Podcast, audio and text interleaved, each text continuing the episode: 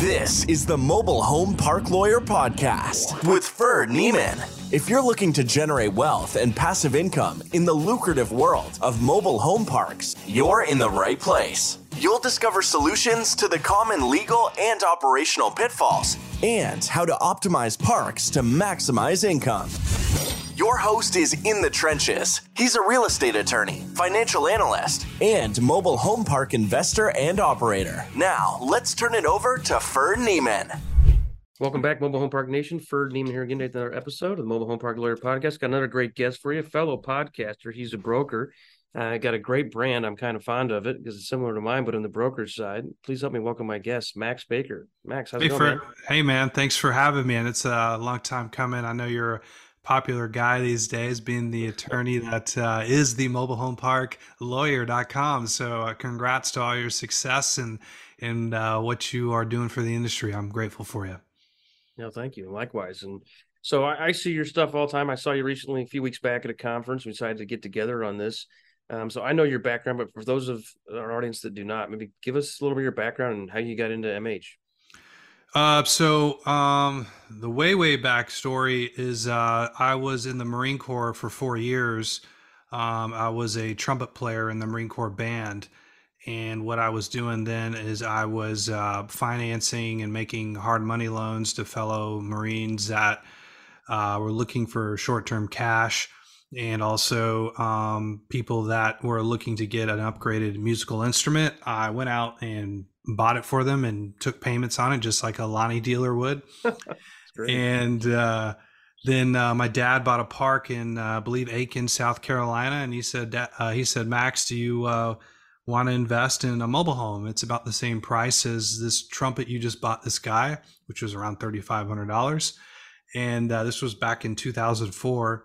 And I said, yeah, I'll, I'll give it a shot. And it was like, you know, I went in and I was living in California at the time, and and uh, I was like, okay, let's do this from afar. And I hired him when I got out um, in 2005. I did a few of them over there in his park, and I was managing the contractors, rehabbing them, and finding tenants. And then ended up uh, selling them for cash eventually. And then I just had a like I had an itch. I was like, man, this is pretty cool. So when I got into college, I started buying and flipping mobile homes. Uh, I put a an ad in the local penny saver. We buy mobile homes in the middle of Statesboro, Georgia. And this was back in 2005 and six. And uh, I got a slew of calls because nobody in their right mind was buying used mobile homes back then. It was like, who is buying used mobile homes? Who's crackhead is doing this? And this was back when uh, Frank and Dave had that website called mobilehomers.com. I don't know if y'all ever saw that um, but uh, but anyways, I had the idea just from doing it with my dad, and my very first deal, I ended up in a lawsuit in in court on my own because I didn't do the paperwork right on the rent to own contracts, and uh, that was uh, I got in there the and the attorney uh, didn't even review the case until day of. He charged me thirty five hundred dollars, which in college that was a lot of. It's still a lot of money, but in college when you're just trying to make it, that's a lot of money. And I get there, and the judge is like, "Oh, this." And uh, this is uh, you guys listen to both sides, and he's like, you know, guys, I'm gonna decide to not decide. I'm like, how do you? How does that even work? Like, can wow. judges actually do that? so obviously they can.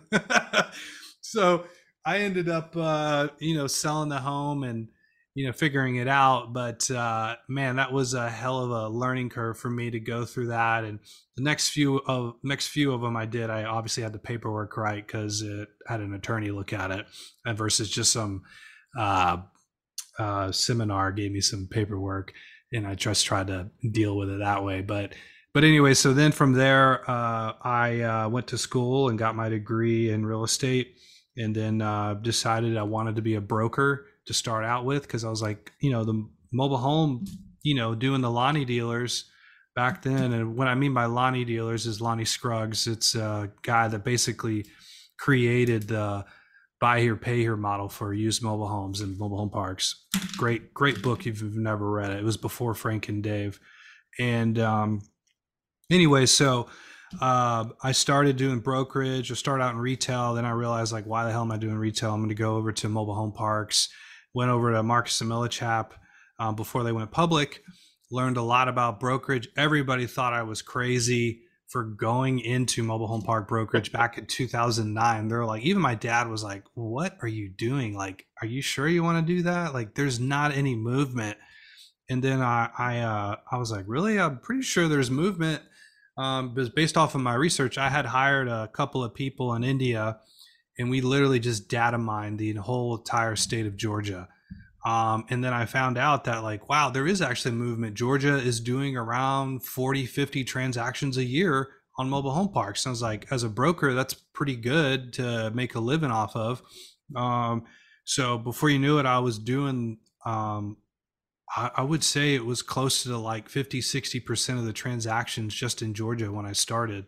Nice. Because not very many people are out there doing deals um, and there really was no competition in secondary tertiary markets doing the ugly deals and that's really what i specialized in was the stuff that was ugly and wasn't the most beautiful mobile home park that you would see a lot of our competitors the bigger guys uh, they're more i'd say they're more white glove bro- brokers um, versus you know what i've specialized in has always been the stuff that has got high returns a little rough around the edges the lagoons a lot of park owned homes. Um, but I will say that as a broker, and I'm kind of you know touting myself here as the best broker out there, is being that I have been through all of the really crappy deals in my career. I've kind of seen it all. So when a big deal falls in our lap, or we find a big deal, like any drama that comes across it, I'm kind of like, all right, I know how to handle that. Or oh, I can call this guy and he'll help me with navigate that. So the the small and medium sized deals have given me a hell of an education on like what to look out for and then from there I, I started buying deals i buy parks as well um, i'm lucky if i can get one or two deals a year i don't have a massive appetite to buy a bunch of stuff i like to kind of stick around like you know um, anywhere between five and ten parks at a time um, that's really kind of my bread and butter and you know, I don't need any more than that. So I'm happy doing the brokerage thing. Uh, we've since uh, expanded. We're in 36 states now. I'm licensed in nine of them, and I've got a bunch of relationships with other brokerage stuff, uh, other other uh, brokers out there that let me uh, work in these other states. And uh, we've got a lot of stuff cooking. We've we've gone out and um, researched and found all the recent transactions in all the part on all these 36 states. So like we know who the active buyers are. So when a broker comes on our team and they're like, we want to specialize in Maine, I'm like, all right, well, in the last 12 months, here are the, all the active buyers in that state. They've all transacted. This is what they all price per pad. So if you kick up a deal, we've already got a laundry list of buyers ready to go uh, that have transacted really in these deals. And we've also looked up the lenders. So not only do we have the buyers, we've also got all the lenders that have financed all the deals that have transacted. So we've got a pretty good niche for just because I'm a data junkie. In case you don't notice, we've got like office space in Bangalore. There's about uh, 10 people over there that all they do is rent comps, sales comps. Uh, uh, you know, they do back of house management for our properties. Um, we've got uh, about 25 people on our team. We've got five brokers pending, another two coming on board. Um, so it's been a challenge uh, just to grow because uh, we're all 1099 and we're all virtual. Uh, we're a completely virtual company, so I've had to create a culture to how to manage and operate uh, salespeople that are 1099. That's been a hell of a learning curve to go through because when they're W 2 versus 99, 1099, it's just a different style of management that you've got to deal with uh, with brokers and whatnot. So I kind of went on a tangent there, Ferd, but that's kind of me in a nutshell. All right, well, lots lots to unpack. You know, I know you've I've heard you on your podcast as well talk about these tertiary markets, secondary markets. So what how is today we're recording this in October of 23. I think from what I can tell, the market's really slowed, less transactions, less transactions closing. How has that impacted your businesses? Or is it have you noticed a difference on the deals that are the tertiary markets? Are those ones unscathed or are they being are they harmed more? And, and how's that impacting cap rates? So, uh, in a nutshell, whatever the interest rate is at, um, 200 basis points above that is typically where it's going to trade. Some people will do 250 basis points. So if you're paying an eight cap, or better yet, if you're having to pay 8% on your money, then you're looking at a 10 cap is where people are wanting to buy stuff at. um, seven, you know, nine. So it just depends on what kind of lender you have. The stuff I specialize in, that we do the bigger deals. Uh, based off of our research, 80% of the market out there is below 50 units.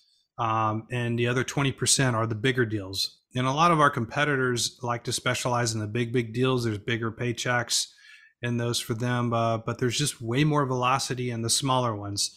And the reason why is there's way more creative financing, a lot more JV. Like we're as a broker, we're coming to the table to these sellers are like, hey, we want to get this, and we're trying to get this, you know, price on it. And I was like, well, you're not going to get that because of where interest rates are. A and B, if you do want to get that, you know, we can do owner financing or B, if you want to stay in the deal, we can JV the partnership with somebody so that way you can participate in the growth of the upside in your community. So it really just depends on where your debt is. And we've got a couple of lenders that we've found that we're seeing quotes uh, in the high sevens, upwards eight and a half for community lenders or uh, community banks, I should say.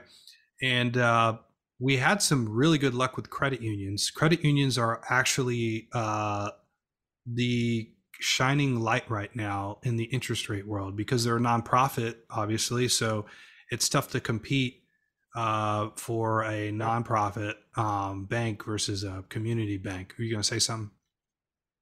No, I see that. I see that a lot in, as well as you know, in today's market, you're seeing more seller carry. You're seeing joint ventures. You're seeing even master lease with the option to purchase. Um, I'm curious.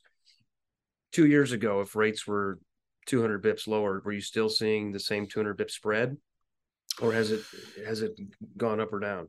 Um, I would I would say uh, a couple years ago when interest rates were lower. I mean, obviously the the spread was wider or, or smaller, I should say. Uh, people were willing to be a little bit more aggressive. Uh, but it's it seems like right now that 200 bips is the minimum that buyers are willing to consider. Uh, just be, and it's like compacting. Like they're like, nah, I can't do it. Nah, nah, nah, nah. So it's before people were way more liberal about uh, what they were willing to pay, and uh, interest rates were obviously much lower, but uh, there wasn't as much creative financing as there is now. So it's um, it's a lot tougher uh, to get deals done, but we're still getting deals done. I mean, the thing is, people there's always going to be divorces. Unfortunately, people pass away, and you know families need to cash out and you know there's sickness and stuff so it's just uh there's always you know there's always going to be movement um in these smaller to medium sized deals albeit they're a little tougher to get through the to the closing table but a lot of times there's a lot of meat on the bone because you probably know this Ferd, but a lot of these mom and pops uh, don't raise rents continuously. They don't sure. take care of stuff. They don't put reserves away. The roads start deteriorating. So there's just a laundry list of things that they don't do. They're not like the you know the five star communities where they actually put reserves away right. to to buy deals. So well, and all all else being equal, the smaller deals typically the seller has not received as many phone calls, right? So their prices yeah. are more prices are just naturally more reasonable. If you've got a 250 site community right now, you've been found and you've received 100 phone calls and postcards. Correct. And some of those are at really strong numbers and perhaps even over price numbers. So at some point, mom and pop let her go, right? There's, I think there's very few uh, 250 site parks left that mom owned that are occupied and stable and running well and worthwhile, um, at least worthwhile at a you know stabilized cap rate. So I, I, I definitely see opportunities in smaller deals. Obviously, the, there's lots of pros of bigger deals, not just on the broker side, but on the operator side. That you know, a ten dollar rent increase uh, moves the needle quite a bit on 150 sites, not on 15 um, and then just economies of scale. So, yeah, pros and cons for sure. Um, what, what else you what else you see in the marketplace, or what are projections you have? You know, right now. I mean, I, I feel like if you know the transactions volume slowing, but for example, if a couple years ago my interest rate was four percent and I bought at a six cap, I would rather have a seven percent interest rate and buy at a nine cap. Now, yeah. can I get that transaction done in nine cap? Either way, I've got a similar cash flow spread But if I'm buying at that set, if I'm buying at that nine cap, at some point my rate may go back down. I can refinance. Where I feel like people are getting in trouble or are going to be in more and more trouble, and probably probably more in the apartment space than MH.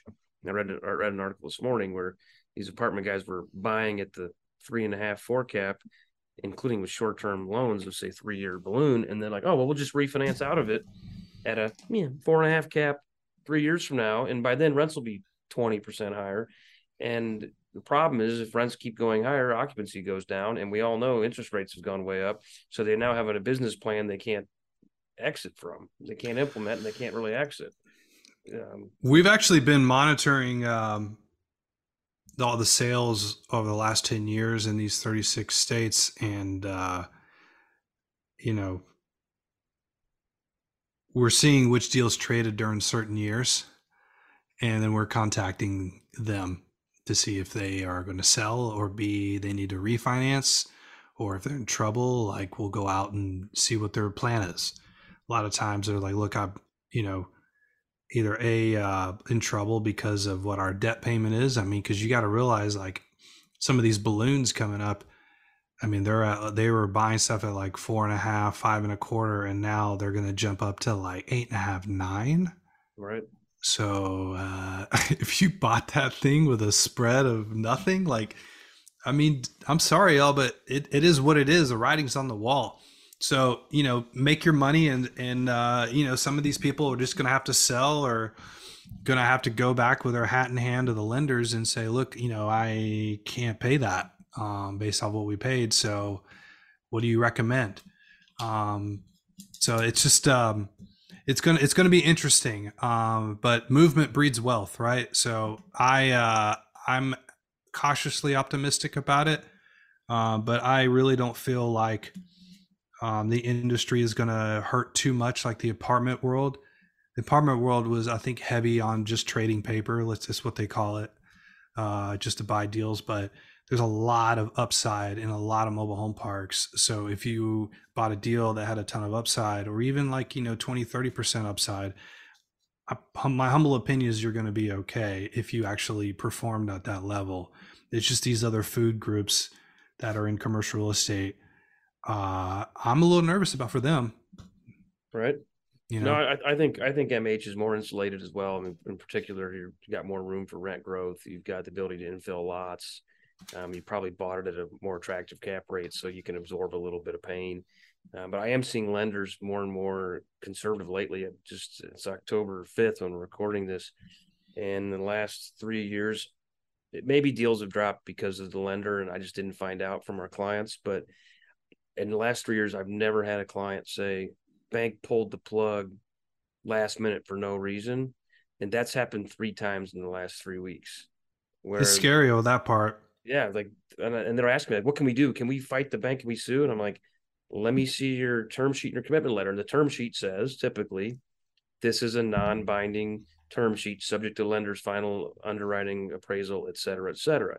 And I said, "Do you have a loan commitment?" and they're like, "What's that?" I'm like, "Well, huh. that's the commitment," and that generally comes last minute, a few days before closing. Generally, on a like a Fannie Mae deal, even it's only a couple days before closing, and on a lot of local banks, you never even get one. They just say, oh, yeah. "Oh, we're good, we're good." Oh, closing's on Friday. Closing's on Friday, and then they close. So well, that was clearly the commitment. They, you know, they honored it, but a lot of banks are resistant to providing a commitment. And then I've had two deals um, one of them was mine years ago, um, where the bank pulled the plug last minute, and and it was like, wait, you already told me I had approval. They go, well, you do have approval. That was from committee. It's like, who else is supposed to approve it? Well, the CEO has the right to veto. And in my case, I said, why are they vetoing it? They go, they don't like that state. I'm like, you've known. Well, why'd you waste my time? They're like, yeah, we didn't realize that. We figured you were a repeat borrower. We'd follow you a new state, and he just doesn't like that state. And then the one with the client last week, this was like five years ago on that one. Um, so it actually did happen to me, but um, we ended up finding another bank to take care of it. The client recently, they're like, yeah, we don't like this uh, location because it's really dependent on oil. they're like, you've known that oil is a big industry that's generally a positive, that it's got all these jobs. I'm like, well, sorry, we're out. And I suspect it's not the truthful answer. And the bank is just like has their own problems, their own liquidity problems, because this is a repeat customer. They own probably I don't know, fifteen hundred sites or something. So you know, pretty good size operator. You know, re, you know, strong balance sheet, and the bank just left them at the altar. Yeah, and they're a hundred. They're a hundred grand into DD. That's tough, man. Yeah. So, lessons learned. You know, check in with your banker regularly. Try this is this is probably not the time to uh, go to a new bank, even if the rate's a little lower. Stick with the relationship you already have, where you have a higher certainty of them honoring their you know quote terms. Yeah, I mean that's great advice for it. I um, I mean advice that I'm going to take. Yeah, you know, because we uh we dealing with. I mean we've got 12 parks under contract right now. Um, so it's like a lot of them are owner financing. There's a few of them we're placing the debt on, and um, that loan commitment is the is the all be all. Like they and they always wait to the last minute to to give it right. to you. It's kind of their style. It's it's. I mean, it's business. You got you understand it, but it is a little shady on how they handle it. But not much yeah. you can do about it. They make you know those who have the gold make the rules, right? right. What, all right, Maxwell, tell me tell me what else um, you got tips for buyers. How does a buyer stand out in today's marketplace? Where they have to just look at a ton of deals, make offers on ton of deals, or is it better to you know give a specific narrow target for you to find? Uh, I mean, the best thing that you can do for being a buyer is really figure out what your criteria is, and then just live it, breathe it, and be it. Uh, the worst part of the worst buyers out there are real fickle what they want and and trying to do this try to do that. Like if it meets your criteria you know if you're saying look it's a 35% expense ratio it's a nine cap this is the demos you know uh, that i'm looking for this is the infrastructure i'm looking for boom pull the trigger. And it's you know obviously within 10% of that is is doable. But as far as like you know we've got a couple of buyers that we love to sell to because they literally they know who they are they know what they're trying to do they've done so much research on themselves and what their capability is that when they come to the table it's like good as gold. It's like we bring them so many off market deals just because they're just reliable. There's no drama. They don't retrade us on fees either as a broker. Like there's some guys out there and girls i won't mention them obviously but they'll come in and just retrade you at the last minute saying look we're not we, you're not worth that fee. And i'm like why are you saying this right at the end? We've got something in writing and you're going to ruin the relationship. So obviously stuff like that uh, is going to put you at the no list no call right. list of the book right there. like it's like we have a we've got a blacklist in our salesforce is like don't oh, call wow. this person uh, just because they just there's drama around them you know what i mean? Like as a broker we like to do business with people that like to do business with us and make it easy to do business with. It's like park owners out there. Park owners are going to want to do business with you if you're easy to work with. But if you're constantly trying to come at them and retrade them and this and that, nickel and dime them the closing, as soon as they get a letter from me, a broker, saying, hey, here are some things that you should look out for. If you see them, then call me. I get a lot of calls from people saying, like, hey, this buyer did this. He retraded me like 30% off of what he said he was going to buy for. And I'm like, well, sorry to hear that, man. But I was like, by the way, I've got two or three other people here that would love to buy your deal and they'll pay you full price. So it's like, it just, you just got to be easy to deal with. Um, the egos and the cockiness and, that that stuff is is old school um at least in my humble opinion when it comes to doing business like obviously everybody struggles with their own ego but you know it's the people that are like a couple of clients that i have that are humble but still hustle and they make a killing. I mean those are the ones that they're getting the juicy deals. Um you know so i don't know if that answers your question but no it's, good good good thoughts um good point what percentage of your deals would you say that you close are on market listings versus pocket listings? And and why and and, and when and how, why do you do one versus the other? I think I know, you know, there's a privacy component to a pocket deal that the seller prefers, but I would think that pocket deals are going to trade for a, a lesser price in most instances. So we have some competitors out there that really only do off market stuff. They do a lot of it. Um, and good for them. Um, that's not our business model the pro- the problem with off market stuff is you can't do the impeccable front end due diligence that we do when we exclusively list something. And uh, I'm all about a, I'm a I'm kind of a risk averse guy. I'm all about high probabilities. If I can increase the probability of close in any situation, I'm going to do that. Um, so exclusive listings, that is a high probability of close as a broker. Um, because I mean, at the end of the day, we're just gambling our time and odds here, right? That's like literally what we're doing. And uh, these off market deals, albeit they are sexy, um, they're fun because they come in real quick and you can slam them together and whatnot. But the ones that are off market like that, personally, um, that are sexy and you can slam together typically have zero drama around them. Like they don't have the lagoons, like the books and records are legit, the seller is easy to work with you know so those those uh those deals are you know the massive deals out there that are big portfolios. Like i see a lot of those way more often. But for us i would say we're like an 80% exclusive 20% off market.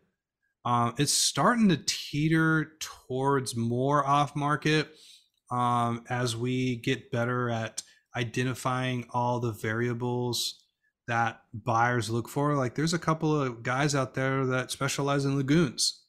Um, so they get a lot of lagoon deals. There's a couple of people out there that specialize in only park owned home communities. So they get a lot of those. So as a broker, we've kind of categorized what type of buyers are out there. So we identify an opportunity and increases probability of close. So then we basically just plugging it together like a puzzle. Does that answer your question? Yeah, I think so. So the pocket listing, and, and typically when you're doing one of those, to your knowledge, are you the only person working on it despite not having an exclusive listing, or, are you and ten other brokers pitching the same deal to me? Because I because I regular I sometimes see not regular, but I sometimes see somebody say, "Hey, pocket listing just for you." You know, let me know today, and I'll be like, "You're the third person today that forwarded that one to me."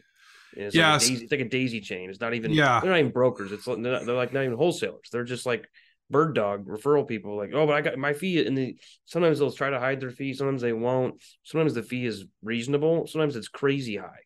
Yeah um so i guess the question you have is um on the off market um i kind of got lost there in what you were saying. Because i mean in, gen- in general i mean just as a buyer there's this imp- imp- implied scenario that hey this is off market just to you. It's a special deal.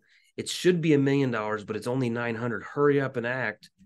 And I'm like, if it's just, if it's really supposed to be a million, why is the guy listing it for me? And we look at it and then it's like, why, why, why me? You know, and by the way, why why the guy give it to you? And what's your role? And am I paying your fee or are you paying the fee? And it's uh, is the seller and everyone's like, oh, it doesn't really, we don't know. It's, it feels like I don't care. It just in general feels like does anybody know what's going on here? You know, yeah. Like some broke, and then you and then you get data. I had this happen where I'm like, all right, it's 40 occupied out of 50. Okay, here's my price, and then they'll send an email back like, wait, it's actually 32 out of 37. It's like, how did you not get the data right? Or brokers will say, here's the deal, 50 sites, two million. I'll say, how many occupied? They go, uh, let me get back to you. What's the lot rent? Uh, it's like, and they won't, they don't want to give you the address because they want you to go around them. I'm like, you guys didn't even ask the basic five questions to the seller. So I just, so the, to me, the off market process is, is mostly, it's a shit show. Let's be waste real. Of, a waste of my time. it's a shit like, show. Yeah, maybe I'm missing out on the deals of the century. Man. The the off market ones are your white glove deals, and like if they like uh brokers out there that are hitting and and hot, kicking the bushes and shaking the trees are bird dogging these big guys out there and they're shaking the tree and be like, hey, let me just bring you an offer. Let me just bring you an offer. And they just bring them an off market offer. Uh, these other deals that are smaller, um, it's a lot filled with drama. Um, you know, for us personally, um, we uh, we send out about twenty thousand mailers a month. Um, a month, and, yeah, a month. oh um, wow! And I spend about half a million dollars on mailers and research a year. Wow. Um, and um, the variable is is uh, when we get a call, those are typically true off market deals. Like we're just getting it, and a lot of times we'll compete even on that. Like the seller will call us and say, "Hey, can you do a valuation? I've got two or three offers on the table, and I and we'll do like a real quick BPO." And there's like, "Oh, I want you know five million dollars for this," and we're like, "Well, why didn't you take it?" And he's like, "Well, I just want to see what it is, see what you guys can offer." And I was like, "That's a pretty good offer. I mean, if I were you, I would take it. Otherwise, if you want to list it." you know we can probably juice it up a little bit but i mean we we're we're very like as a company um i tell everybody on our team we're we're gamblers of time we're always trying to increase probability i wish i wish i could have i wish i could bill out $500 an hour but that's not how it works we got to be real strategic on like where I'm spending my time because like you get these daisy chain deals. I mean, we have wholesalers that hit me up and I'm like and I'm getting it's crazy. I'm getting calls now from wholesalers. And it's like the problem is is the wholesalers are probably having the same issue that we're kind of having and that is the debt market is is just killing deals. So like you know what you could wholesale you know 24 months ago because people could go out and get a regular bank loan is like an eight cap deal doesn't make sense anymore like mm. it just it just doesn't work so now they're calling the broker and i'm like i mean dude if you let me exclusively list it and go source the debt for you then yeah i'll be able to sell it at like an eight and a half maybe a nine. But like as it sits right now like you're overpriced. That's just where you're at and you're trying to get 50 grand on top of that like right. it's just not going to work. So you know uh we don't as a company for like we're very picky on what off market deals we let do. Like i mean we've got a couple of them we're working now and you know they come and go about as quick as a fart in the breeze. Because like as soon as we as soon as we see it we'll we'll identify it. We'll see if the seller is reasonable and easy to work with. That's another variable. If the seller is not easy to work with like good luck trying to do a, a deal slam. It's like not only is the market harder to do deals but if the seller's difficult too like you just got all these barriers. So like we'll just drop them like we're not gonna work that like we have a meeting every tuesday and our entire company goes over deal flow and we talk about off market and exclusives and what's under contract. And we all have a we have a ratio we have a scale like 60% chance 70% chance and we go through all i don't know we have like 60 deals all at the same time we're always looking at. And then like i'm i'm kind of quarterbacking it um not kind of i am quarterbacking it at a macro view and like something will come up and then one of the senior guys will say like look have you tried this on that off market deal um, by the way, I think I have a buyer that'd be interested in your off-market deal, uh, Jeff. Uh, so we we go over our entire portfolio of deals, and we're trying to just put deals together, and we talk about like uh, what's reasonable, what's not reasonable. We actually even do, uh, you know, believe it or not, it's just kind of crazy. We do a, a a, a regular underwriting meeting call where we get on Zoom and we just talk about underwriting, and that's, that's really that's really helped with off market process because like your off market deal comes in, we're able to like see, you know, which variables are going to cause headaches with some, the most probable buyers that we think would take it down. So it's uh, it's pretty. Um, it's a difficult off market stuff is squirrely, man. I, uh, I I commend the the big guys out there that do them. There's like I said, there's a couple of big guys that do a lot of off market stuff, but um, for me, I I like I said, I'm kind of risk adverse, and I like the exclusive way because it just increases probabilities uh, of close when you, as a broker, can control the listing and can get a deal done and have like six months to sell it and bring multiple offers and all that jazz. So, but the off market stuff is. Uh, it's tough, man. It's uh, feel like you're chasing your tail, and the in the in the fallout rate on off market stuff for like it is, it's high. Oh, like fallout during contract. Yes. Yeah, fallout in escrow. Extremely. Yeah, I, I, see. I see a lot of it is on the law side where clients are coming to these like, "How'd you find this deal?" Oh, off market. And then yeah, those because it's a concern for us because like obviously we bill by the hour, but it's like the more if there's a closing, we have a very high probability of getting paid. If the, if we work on it for ten hours and the guy doesn't get it done, he might not pay us. You know, if it's a repeat customer or somebody with a strong reputation, we think they will. But so we're we're, we're not as much as a broker, but we're rooting for them. Like, hey, we hope you close. But our job is also to tell you here's why you shouldn't close. So that's just you know, then they appreciate that that candor. But yeah, off market stuff I know is a little. So you see it too, like the off market stuff crashes. And yeah, and sometimes when sometimes we don't know if it's off market or not, but you can often tell. You know, just by the deal, you know, the, the nature of it. You know, on my buy side when I'm buying deals, I've got a couple brokers that and some of them are like uh, pretty good sized groups like have web page this is what they do there's five brokers there and they'll bring me a deal they'll be like hey i got a deal just for you i've been working this guy he's in your market he said he'll sell. I'm like all right let's look at it and i'll look at the value and i'm like hmm. That's this is worth two million you're asking for. He's like yeah but he'll sell. Like, course sell you don't have a you don't have an off market listing this guy told you fine, bring me a buyer at four million, then I'll pay you. Like that's not an off-market listing. That is this guy telling you to go away. You just you're too dumb to recognize that he sent you on a wild goose chase, and now you've got me wasting time on it. So we have guys now that I'm just like delete, delete. I'm like, I'm not, and they'll call me sometimes like, hey, did you get my listing? I'm like, I'm not even looking at your emails anymore. your your assumptions are so poor.